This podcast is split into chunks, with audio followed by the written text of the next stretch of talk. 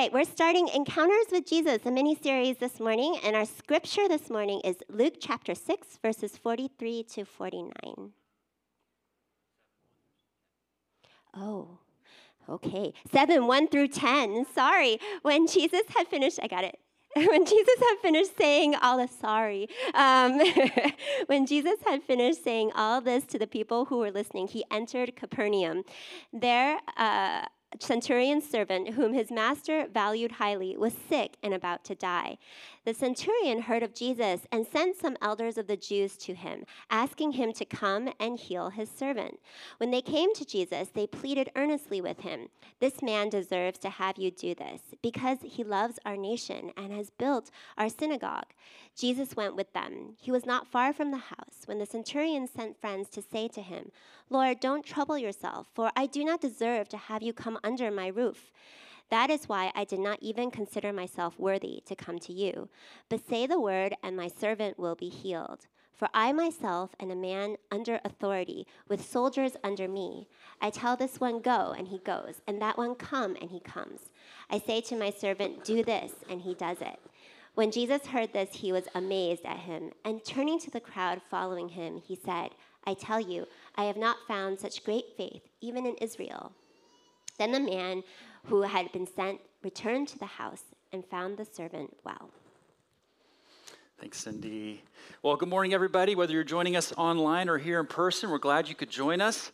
Uh, this last week was uh, special for me, kind of fun. I got to I got the opportunity to travel out to Texas, the Dallas area, where I uh, met up with a partner church who has partnered with us for almost six years. It's been pretty, pretty incredible ride with these guys and they have actually they had all, all the church planters out who, who were able to make it of of some 48 churches that they have uh, partnered to help start in what they call spiritually unresourced parts of the U.S. So we're talking places not known for, for Christianity or being receptive to the, to the gospel. San Francisco Bay Area, obviously, being one of those, uh, New York, the Pacific Northwest, Boston, and, and the like. And uh, so they've, they've started, they've helped start 48 churches. Current was the 25th of those, so that's, that's pretty fun. And then there was one moment where I was looking across, like, you know, this room filled with all these, all these people, and I saw Raymond Hudson. Anybody guys recognize that name? He's the guy we recently started partnering with up in Berkeley. They started a church there, Center City Church. Uh, we're praying for them. And I had kind of one of those meta moments where I was just like, man, God is so good in terms of this church, a church called Lake Point out there in the Dallas area, partnering with us to enable us, years down the lane, uh, to be able to partner with now a, a new church startup. And I was just overwhelmed by the Lord's goodness because I don't want to spend too much time on this, but I remember about six years ago leaving there uh, after that first visit, sitting waiting for my, my flight to leave the Dallas area and having a moment with God, like, God, how's this going to all work? I just don't see it. And here we are now, just seeing God do what He has, he has done uh, in terms of the spiritual fruit and all the rest of it. So we're very, very thankful for churches like uh, Lake Point. Uh, let's pray, and then uh, we'll jump into today's text. Father, we do thank you for churches like Lake Point and others that really, apart from you stirring in their hearts to partner with us, uh, we wouldn't be here today. And so we thank you for them. And we thank you also for the opportunity now, this side of that, to humbly, uh, in a small way, begin to, to, to partner in similar ways with, with new, newer churches. What, what a gift. In fact, we take this moment to pray for Raymond and his family and, and, and their team as they're meeting even now in Berkeley. Lord, would you bless them? Would you raise them up that in a few years' time they're having the same kind of conversation with their congregation? Thank you most of all, though, for your faithfulness, your kindness, your, your provision to us as a church such that we not only get to meet and experience the joys of community and, and the, the learning and growing in you, but we get to be a part of your kingdom movement in a place like the Silicon Valley. So we pray, Lord, that you would help us be, be faithful with what you've given us to help us steward it for the sake of, of the gospel in this area and for impact in our community and beyond. And Father, as we turn now to your word, would you please open it up to us through the power of your Holy Spirit? Would you speak to each of us uh, personally, whatever you have on your heart and mind? We ask this in Jesus' name. Amen. Well, all right. So today, as Cindy mentioned, we are beginning a new series called Encounters with Jesus. Uh, we just finished up another series uh, when looking at in chapter six of, of Luke's account, uh, the Sermon on the Plain or Sermon on the Flat Spot, a series that we called uh, Cross Current Living. And we saw through this, this famous teaching of Jesus these cross current values that he had. Blessed are the poor, he said. Uh, uh, love your enemies. Don't judge. Uh, live a life on a, on a, strong foundation, meaning live a worthy life, uh, building character in me and, and, my word, so that you can live a, a, leave a worthy legacy. So we looked at that teaching. It was, it was really uh, beneficial to me. I hope it was to you. But today, as we continue through bo- the book of Luke, beginning chapters uh, 7 and into 8, we move more from the teachings of Jesus and the abstract, if you will, to more the relational and, and personal uh, and what we see in this next section as we look at these encounters with Jesus is people, these people having personal and radical encounters with him such that it really transformed their lives. And that's really important for us to consider because we must not just understand Jesus' teachings if we're going to understand what he's about. We need to also understand his heart uh, for, for each of us and what difference that makes in our lives. So today we're coming to the story or the encounter the Roman centurion had with Jesus. And with that, we're going to look at the importance of faith.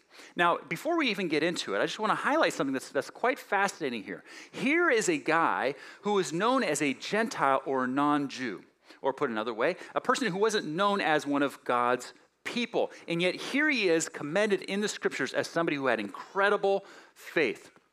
Which seems to me that if you're here today, for instance, and you don't identify as a follower of Jesus, this might perk up your attention a little bit. I think you might be a little bit uh, more interested today to really lean in and understand what's going on here because here we see the faith of someone who is non religious and what that meant to Jesus.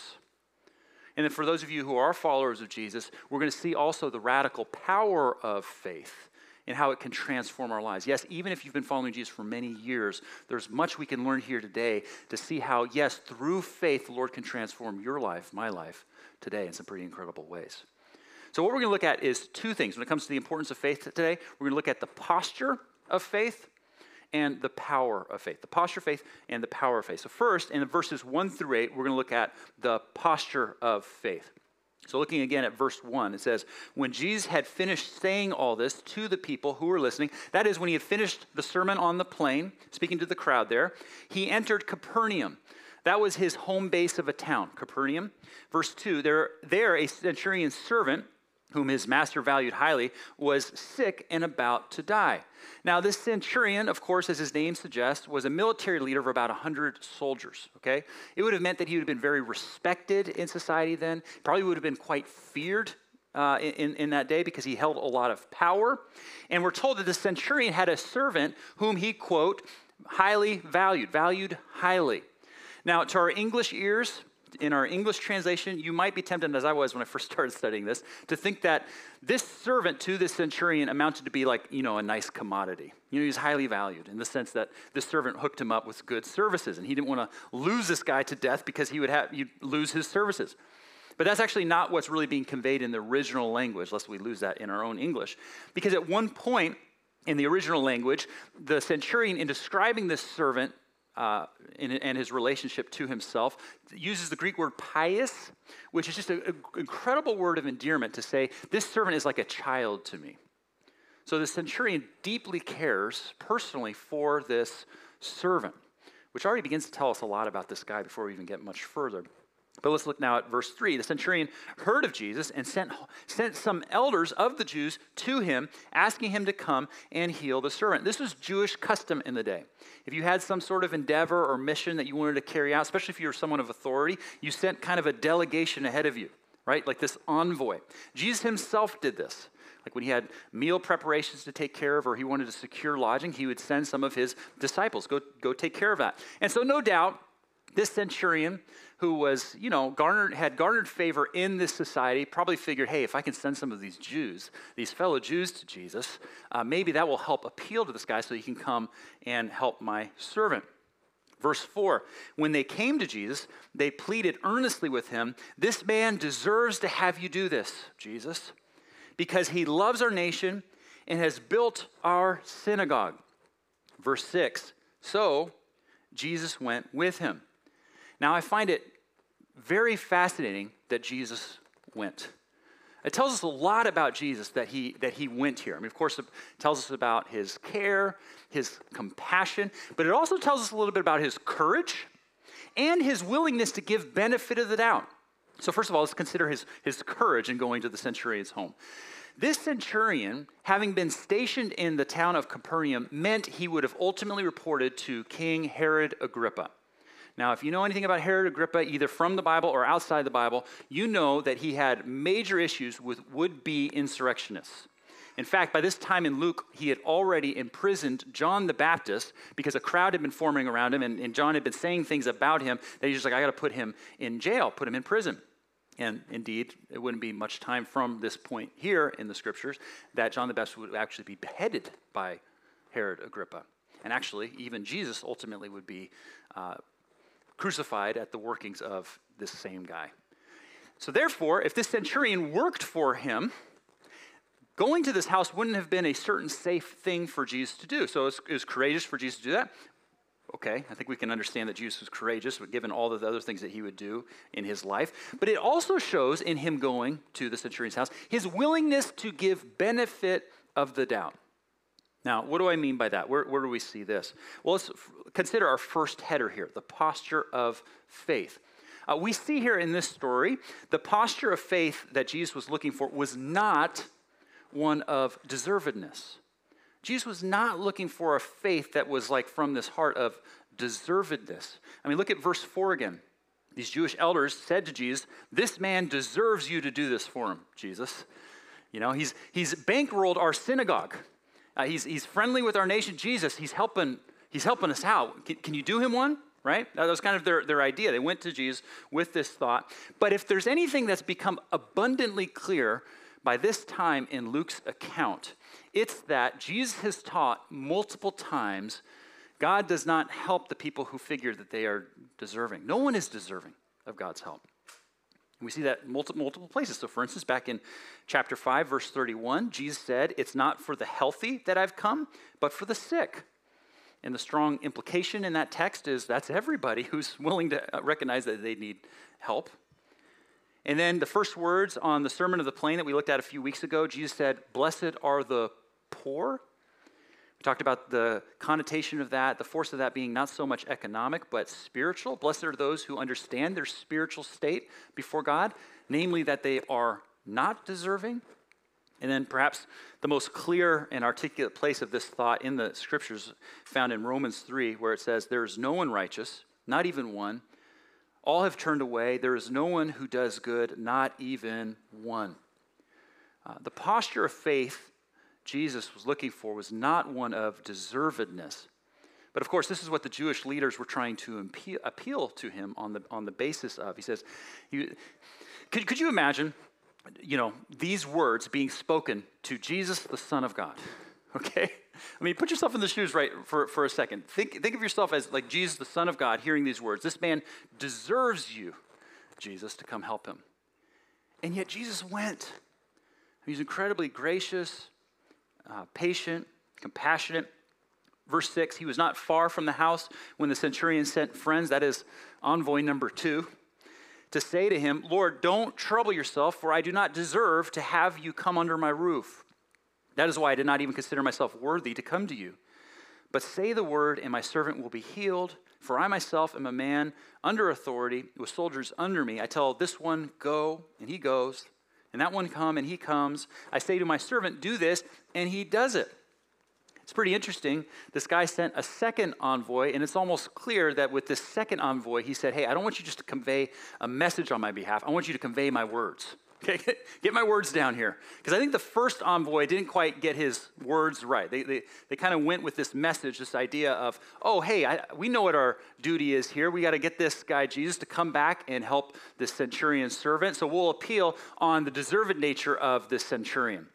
Just kind of appealing on the, you know, kind of conveying this message on behalf of the centurion. But this second envoy is like straight up saying the actual words of the centurion. You see that?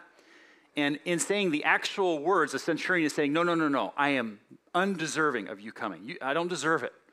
In fact, he says in verse 7, I do not even consider myself worthy to come to you. The posture of faith Jesus responds to is not one of deservedness, but one of unworthiness. Not one of deservedness, but one of unworthiness. Here was a man who probably lived a very good life. I mean, you'd think, right? Relatively speaking, back in that day, if you were a Roman centurion, a centurion, highly esteemed, you have power, you have influence, you have all that sort of thing. And here you are asking for this man Jesus, this itinerant te- preacher. You would think, if anything, it probably would have gone to his head, thinking that he was deserved, deserving, in probably the ways that the first envoy erroneously conveyed. But the fact of the matter is, he, was, he had a complete, complete opposite posture of heart. He said, I'm, I'm unworthy. And actually, in doing so, he was able to have a radical, life transforming encounter with Jesus, the Son of God. Uh, do you know what this teaches us? I mean, a few, a few things, but it teaches us, first of all, that Jesus will come to anyone, anyone who will open their heart to him. I mean, here was a, a Gentile, non Jewish, non person of God who Jesus went to. And he, he was probably a, a, a pagan, and he probably, given what we know of centurions back in that time, probably lived a life that was probably not all that, that great, yet Jesus went to him.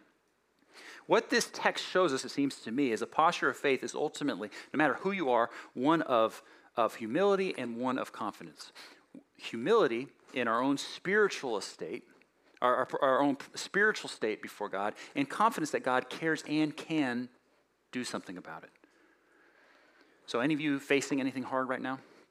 Like in your life circumstances? Uh, maybe it's a broken relationship. Maybe it's, it's a tough work situation where you don't know how things are going to move forward. Maybe it has to do with kids or family. Maybe it's the inability to have kids. Maybe it's, it's a really scary health diagnosis. And you're, you're wondering how it's going to all turn out. Faith, we see here, is a posture of humility and confidence. We had a really dear and good friend of Current who's been attending for, for a number of years come recently to us and tell us that he is now, you know, he now has late stage cancer. He had been suffering from an illness that the doctors had been saying, hey, it's not a big deal, you're to be okay. And eventually he kind of was feeling a little better. And the doctor said, hey, you're, you're well, everything's to be good. But he just, he just knew, he just understood. He's like, no, I'm not. And sure enough, it came back and it actually was cancerous, and not just cancerous, but late stage at that. And he came asking for prayer from some leaders, and, and I said, Of course, let's pray. And, and, and, I, and before he started to pray, we asked him, he said, he said, Hey, you know, before we pray, can you just share, you know, what it is completely that you're, you're facing and, and how you're feeling about it, your, like your heart in the midst of it? And he said, My prayer is for physical healing. But if God doesn't grant me physical healing, I know that He has already given me an infinitely greater healing in coming to know Jesus and understanding what Jesus did on the cross for me. He said, I'd love to be healed physically. But if God doesn't have that in the cards for me, what I really want is not that. I want His will to be done in my life. And I was just sitting there, even just reliving it with you guys. I'm just like, man, and I was remember vividly the time when I first met this, this dear friend, when he came to Current, uh, back when we were meeting at the senior center. Yeah, he had gotten a, a mailer, and uh, I, I, forget all the details of the story, but he got a, a, mailer to come out, and he didn't come out right away, and he kind of felt like maybe I should go, maybe God wants me to go. And he's like, but I don't know. And, and one Sunday morning, I don't know exactly how it went, he like something on the TV or, or on the radio kind of suggested to him a little prompting that he should go. He's like, all right, so I'll go. And he showed up, and man, it was just, I, I remember meeting him, his smile, and just the, how he embraced community and all the rest of it. Well, long story short, he ended up putting his faith in Jesus. And I'm listening to him ask for prayer and talk about how he's thinking about this prayer with this humility, with this confidence, with this understanding of the, of the Lord in his life. And I'm thinking, man, this is a faith like the centurion's faith. A faith like one that is recorded and preserved, being commended in the scriptures. That is a, a powerful faith. It's the posture faith that Jesus is going for humility and confidence. But that leads us also into the next thought, and that is, that is the power of faith. What is, what is the power of faith? We see that here in the text in, in a few ways. Verse 9 says, When Jesus heard this, He was amazed at him. That is, when he heard the centurion's words of faith, he was amazed. And turning the crowd following him, Jesus said, I tell you, I have not found such a great faith even in Israel. Then the man who had been sent returned to the house and found the servant well. The power of faith, first of all, is the power to heal. This man's faith led to this servant being healed. This, this servant was sick, he was about to pass away from his ailment, and yet he was healed. I think Christian friends, that in the American church we tend to downplay this. That God heals. He does heal. In fact, I've been, uh, I've been fortunate enough to be able to go to different parts of the world and talk with different Christians, and it's, it's amazing to me that some of the people who have the strongest faith, especially in regards to healing, God's power to heal, are in places where they don't have, ironically enough, access to modern medical facilities like we do. And they're singing the Lord's Prayer, saying, hey, God's healed this way and He's healed that way. Friends, that's true even here at Current. We've seen premature babies make it full term, make it, make it all the way and be healthy. We've seen people with just hard, hard diagnoses go into remission and be healthy and save. God can and does heal. But you know what? The power to faith in this text is not so much about that. That's that's a big part of it. That's not why this story, though, is in the Bible. Mean, Jesus did a lot of healings. That's not why the scripture here. So what's it, what's the power here? Look, for instance, back at verse 10. I found this fascinating in my study. I've, I've read this story down the years any number of times. I've never noticed this detail. I, thought, I found it fascinating. Right after Jesus hears the words of faith from the centurion, he goes, essentially, wow, that's incredible. This guy has more faith than people in Israel, like, you know, God's people. It's pretty incredible. And then right after that, verse 10, it says, the, the men who came, the second envoy came, they went home and they found the person healed. You know what's interesting about that? In almost every other time where Jesus heals somebody, he'll have somebody come up and make a request. Hey, would you heal me? Would you heal me of my blindness? Would you, whatever the case may be? And Jesus says, Yeah, okay.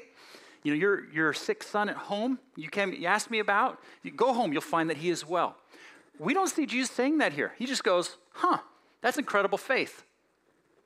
servants go home and found him, find him well which is also interesting because the centurion basically highlighted that. Jesus, all you have to do is say the word. I have people in my, my, my soldiers that if I tell them to do this, they'll do it. If I tell them to do that, they'll do that. Jesus doesn't even say anything. Just go Isn't that fascinating? What's going on here?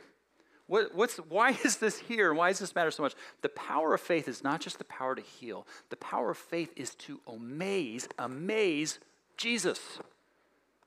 Uh, think about this with me for a second. I find this, these words just profound. Verse 9 When Jesus heard these words of faith from the centurion, he was amazed at him. Jesus was amazed. The Son of God was amazed. He was pleased by it. He's just like, wow, that's incredible. Okay, imagine you are Jesus. Do so reverently, because this is kind of a, you know, it's like, imagine you're the Son of God type thing. No, no, no. Just, okay, you've got it on lock, this miracle, right? You've got the ability to calm the raging sea, to feed the multitude from just a few loaves of bread. You can make the lame walk and you know the, the deaf hear. You, you, you've done all that. You can do that. Your ability to do that for this servant is no big deal to you in terms of the miracle nature. That's no, nothing. But what does amaze you is this man this gentile man this guy who's not known for being a person of god saying you know what? I, I, I believe you know, I trust. I have faith that Jesus can and will do something here. And he's just like, wow, that's incredible. Brothers and sisters in Christ, I mean, think about what this means for, for you and me. It means when you and I face life's hard circumstances, hardships, suffering, whatever the case may be, over and above the wonderful thing of like finding healing or finding deliverance or finding provision, which God cares about, and all those things, over and above all that, we have the ability in those times to amaze, to amaze our Heavenly Father, our Lord and Savior. So get this. I mean, this is interesting to think about, even as it is challenging and wonderful at the same time. It means that hard circumstances, suffering, hardship, whatever case may be, actually become opportunities, dare I say, gifts to live for the Lord and show Him that we're just so grateful for who He is and what He's done for us. Because at the end of the day, that, that faith is put in the one who, who essentially went to hell and back for us, who understands suffering, who understands what it means to suffer. That's really the gospel.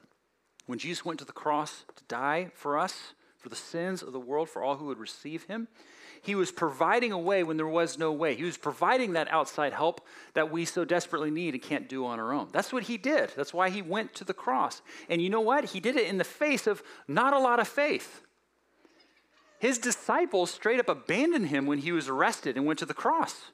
That sounds like not all that great of faith, wouldn't you say? And yet Jesus still went. Jesus went even when they were faithless. And you know what? That's the promise for you and me. Even when we falter in our faith. He still loves us, but it also means that when we have times where it challenges our faith, when it is hard, those are actually precisely the times we can most say to the Lord, I love you. I am so grateful for you. As we sung earlier, you are not just God of the mountains, you are the God of the valleys as well.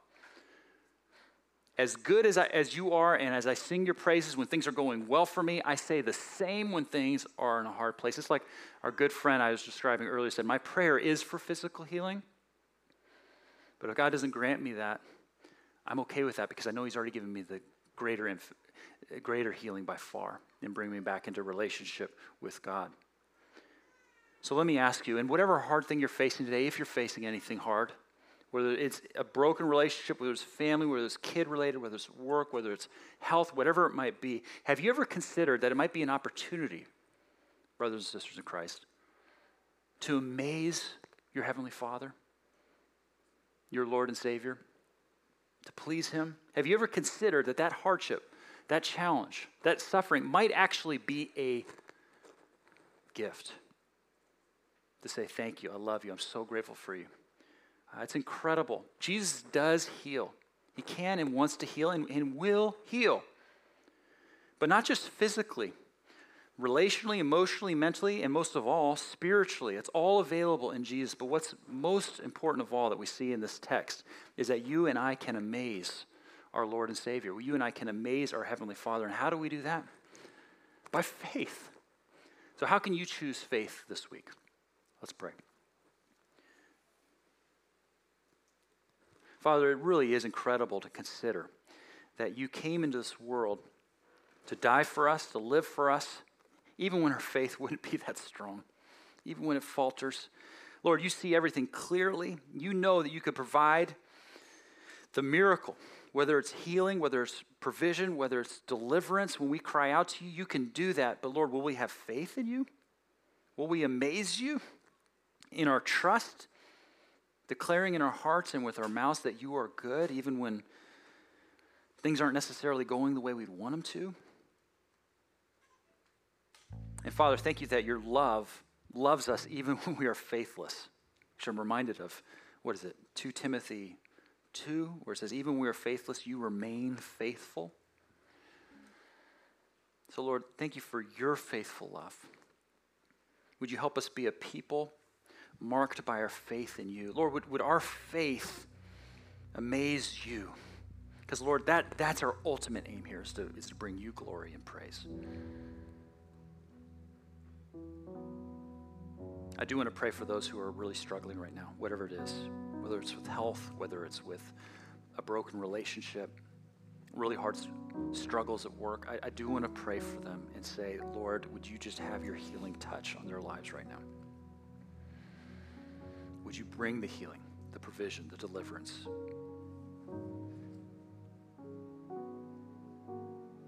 We love you, Father. We pray all this in Jesus' name. Amen.